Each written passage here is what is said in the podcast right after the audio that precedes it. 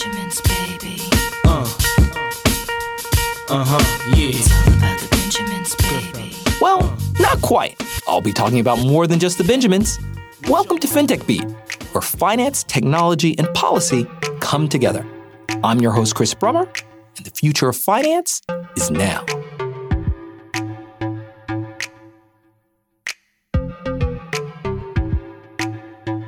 All right, welcome to FinTech Beat. Astute listeners will notice that this is not Chris Brummer, but a friend of his. My name is Amias Gerety, and Chris asked me to jump on the show again to host it this week. So, this week, I'm excited to dive in with a very special guest to talk about entrepreneurship, financial empowerment, and the creation of opportunity for everyone in our society. And I'll start with this question Is entrepreneurship the most powerful force in American society? It certainly animates Silicon Valley, venture capitalists, fintech, but is entrepreneurship a privilege for the few or a movement that all can partake in? And today's special guest, John Hope Bryant, has dedicated his life to the idea that entrepreneurship is the central tenet of financial empowerment. From middle schoolers building businesses to getting banks to convert unused branch space into a national network of financial counseling centers, he has touched millions of lives with the message that business and capitalism is an opportunity for all of us. He's a policy advocate who has been counseling presidents for most of his adult life, an entrepreneur who has built the largest minority controlled for profit owner of single family rentals in the country, a man with millions of social media followers, and a friend of mine. John Hope Bryant has joined us to talk about his journey as an entrepreneur and advocate and to share some lessons and perspective about what the venture ecosystem can miss about the power of small businesses and entrepreneurship. Classic. Classic. I'm better than I ever been. You have really dedicated your life. I mean, you're, you know, this is a podcast, so people can't see, but you're wearing a shirt that says entrepreneur on it. Yep. Right. So, so tell us how you came to view entrepreneurship as so central to make it not just a calling for you, but a mission for everyone that you touch. Uh, sure. So it was the only solution that solved anything. Is the short answer. I was, you know, my mom and dad came from the South, built a net worth, argued over money, got a divorce over money. Number one cause of divorce is money. Dad could make it but couldn't spend it. My mother was a financial genius in managing it, but they couldn't get on the same page. We built assets, lost generational wealth. Then my the guy who saved my life when I was seven years old, my play uncle, was selling drugs to make money part time.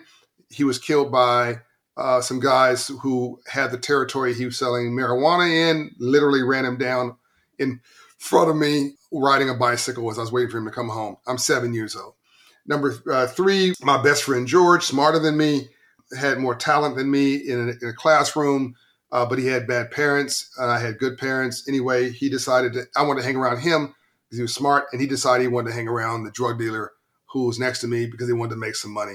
And he was murdered when I was nine years old. So here you have experience. You have you have sort of these financial managers and these financial savers and financial uh, hustlers, my mom and dad, but they lost it all. Then you had this uh, non-conventional financial cash creator, my play uncle, and he lost it all, literally lost his life. And then you had the illegal drug trade, or the, the the guy who was really more educated than me, but he didn't think education was enough, so he went the illegal route, and he lost it all. And so by the time I'm nine years old, I'm going, you know, money is a central theme of all this. But this life can't be about money because that that plan for them for all these folks didn't work well. So how do you build wealth? Because making money and building wealth are two different things. You make money during the day. Anybody can make money. You can make money on Wall Street. You can also be a drug dealer, obviously. I mean, you can make money. Making money in and of itself is not virtuous. How do you build wealth? Wealth is a mindset. So I go to classroom, Amias. I'm nine years old, home economics class, first year of CRA, 1977. Mm. White banker, white shirt, red tie, blue suit. Compton, California. Home economics, teaching financial literacy. Raise my hand. Second session. Excuse me, sir. What do you do for a living? And how did you get rich legally? he said, Young man, I'm a banker and I finance entrepreneurs. I said, Sir, I don't know what that word is. No one's, I'm nine years old. No one's ever taught me that word or mentioned that word my entire life. But I tell you what, if you're financing it and it's legal, I'm going to be one. And I went home and opened up the dictionary. Hello, FinTechers. That's called a Google search today. I opened up the dictionary and to the word entrepreneur, French word, build something from nothing, create value where it didn't exist before, short version. And I said, I'm going to do that.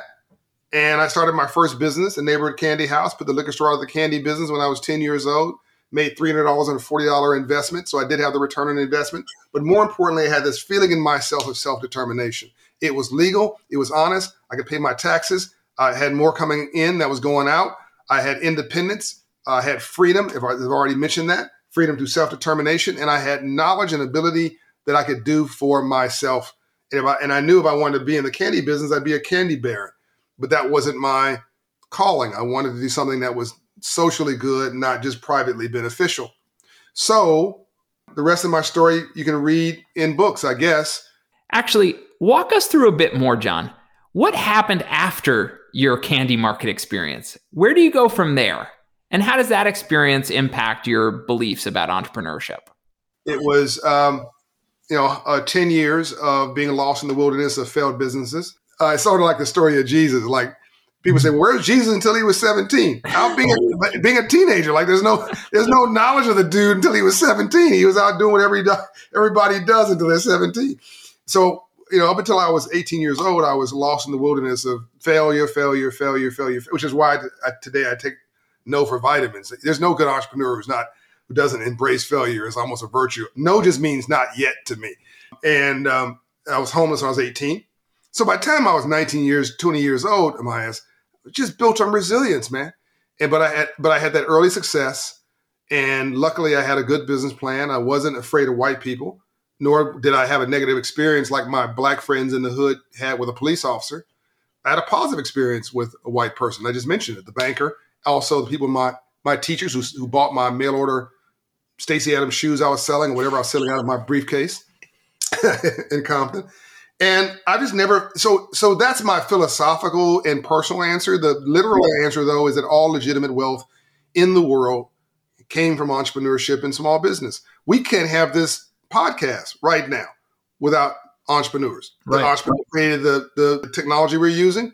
The entrepreneur created the, the machinery we're using. An entrepreneur created every innovation behind you in that room, from the doors to the lights to the microphone.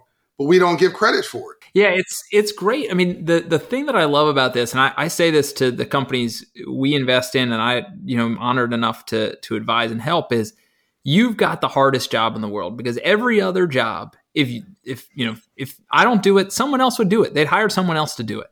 But only the entrepreneur lives in a zone where if they don't do it, no one else would do it. So it's financial literacy month. This is a big month for you know people to talk a little bit about financial empowerment. But you and i when we talk we usually talk about financial empowerment. We talk about wealth creation more than we talk about financial literacy. So maybe just share with a little bit of the audience like why is that different? And why do you focus where you focus rather than where some others focus on the the idea of understanding dollars and cents versus understanding how to empower yourself yeah so financial literacy is the language like learning a different, like learning Japanese. But financial empowerment is getting on a plane and going to Japan, checking into a hotel and going to understand the culture, meeting the people. It's growing your mental and psychological, spiritual, and literal understanding and relationship based through exposure. And wealth creation is then starting a business in Japan to meet a need based on your new financial literacy knowledge and building an asset base in Japan. So financial literacy is nothing more in this example than understanding the rules of the game or getting what I call the memo. As you know, I wrote a book called The Memo. I wrote a book that most recently, Up From Nothing, uh, The Untold Story of How We All Succeed. And I've got literally a formula in there of how people can succeed that I'm willing to bet money will work for anybody listening to this podcast. Uh, five sort of pillars of success. I, so I think that people confuse the discussion because money's confusing. If you think about Black America, where we succeeded, where the rules are published and the playing field is level, professional sports, the creative arts, politics, the rules are published, the playing field is level.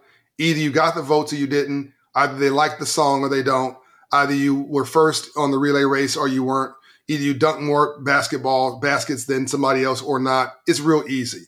Capitalism, free enterprise, economics, ownership, opportunity is is amorphous. There's no memo, and unfortunately, as we just mentioned, after the Civil War, as we pivoted to a freedmen's bank charter to teach free slaves about money, financial literacy, Lincoln was killed. Literally this this month, he was killed April eighth, I believe it was, uh, a month after he signed the freedmen's bank uh, mandate. So what I'm saying is, if you're an, if you're a woman, if you're a minority group, if you're poor whites, if you're underserved, you have to have a business plan for your life.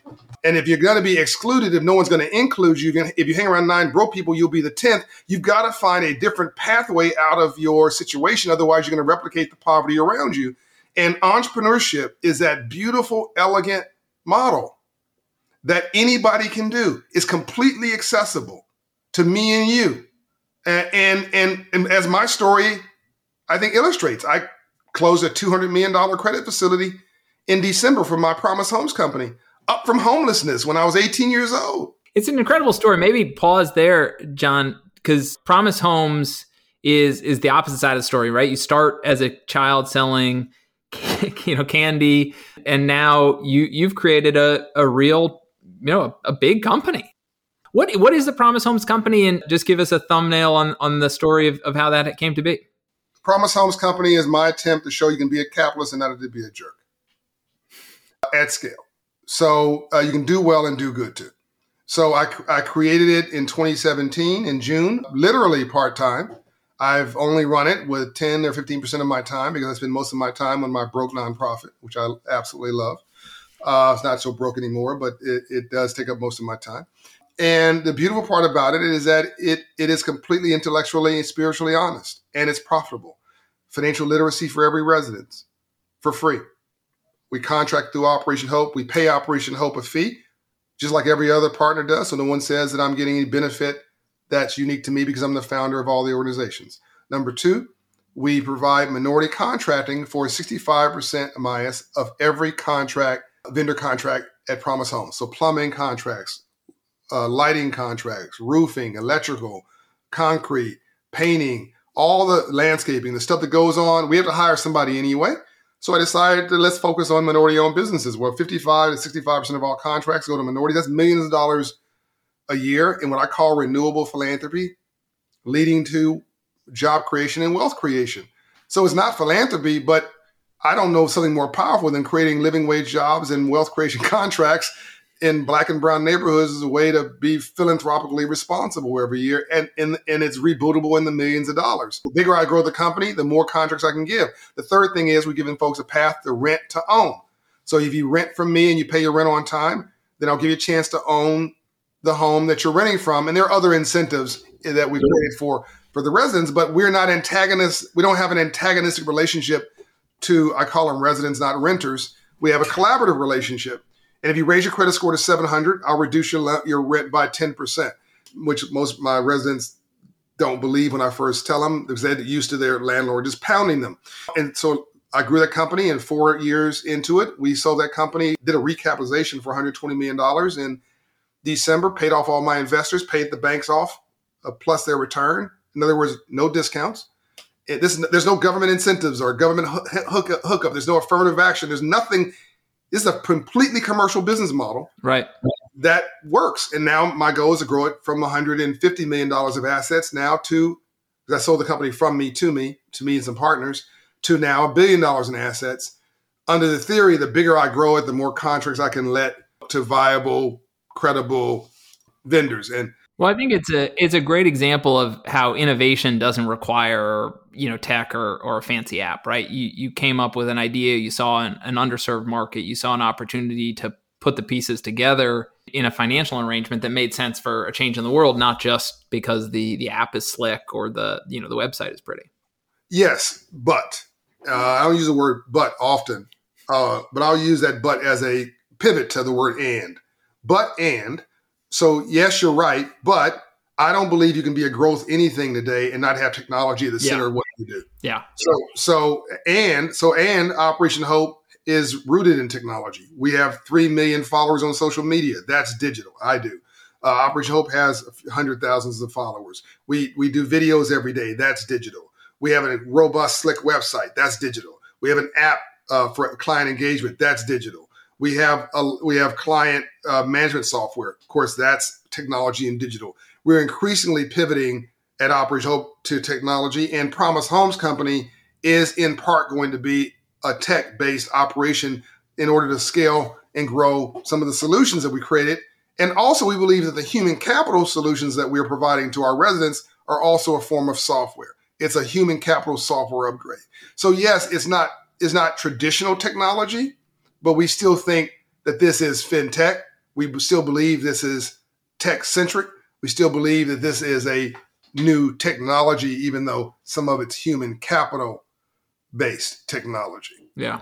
I love the message of human capital as a form of software. You know, there are many who think we are, you know, in Silicon Valley think we might be living in a civil simulation and, and all of our just brains are running software. But I think you've you've grounded that in a slightly more uh, realistic view of the world, which is we operate through the world and, and we're we're always trying to learn, uh, grow stronger, grow better, and, and you've certainly been a great advocate for that. So we just want to thank you for coming on. Any uh, any closing thoughts for the the audience? yes, uh, one, they're lucky to have you. Two, we're living in a moment in history, but history does not feel historic when you're sitting in it. It just feels like another day. I think that this is the third reconstruction between 2020, the start of the pandemic, and 2030. And I think this is social justice through an economic lens. Uh, and I think there's a fortune literally trapped in the bottom of this economic pyramid, to quote another author. But at the bottom, of 50% of this economic quotient equation, Amias, uh, whether it's poor whites or or women or uh, minority different minority groups, the struggling class is where the untapped potential is to create two to three percent of sustainable GDP growth uh, for this country in the next generation. I think of GDP uh, excellence. And, and, so, to put another another way for those listening to this who are doing well and sitting in Silicon Valley or wherever they're sitting, my rich friends need my poor friends to do better, if only to stay rich. So my wealthy friends should try to be look, to be looking for the next John Hope Bryant. Is there a Steve Jobs in Detroit? Is there a Steve Jobs in Anacostia? Is there a Steve Jobs in South Central LA? Of course they are. They're called drug dealers, and you may be you may be immoral and unethical, uh, but one and, and and it's not a sustainable business plan. But Amias, what you're not is dumb. You understand import, export, finance, marketing, wholesale, retail, customer service, security, territory, and logistics. I'm not saying go uh, go find a drug dealer to invest in. That's not what I'm saying. I'm saying that there, but but the, for the grace of God, there go I. That anybody listening to this who's done well, if what if they weren't blessed with relationships and somebody to tap them on the shoulder and somebody who it, or they're born into the right family and said, "I got you," that they would be maybe that untapped Steve Jobs that was not found and was forced to do something unsavory to make a living in these neighborhoods. What would happen if people listening to this found and intentionally targeted talent in underserved neighborhoods to come up from nothing? Yeah. Well, John, thank you again for your time. We always appreciate it. Thank you for caring.